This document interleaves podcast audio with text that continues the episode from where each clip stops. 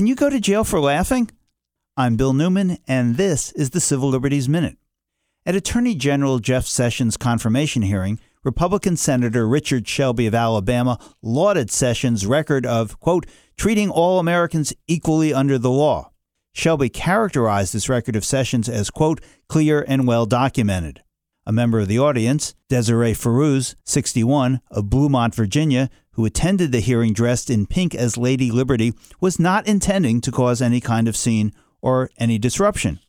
But when Shelby expressed his unbridled admiration for Jeff Sessions' record on civil rights, she laughed.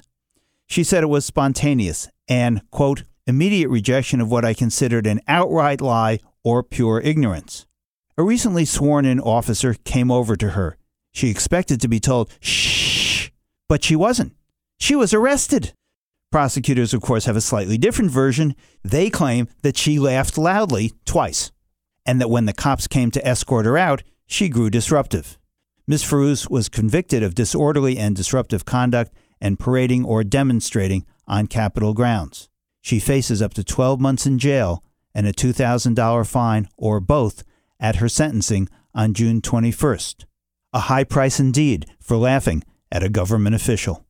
The Civil Liberties Minute is made possible by the ACLU because freedom can't protect itself.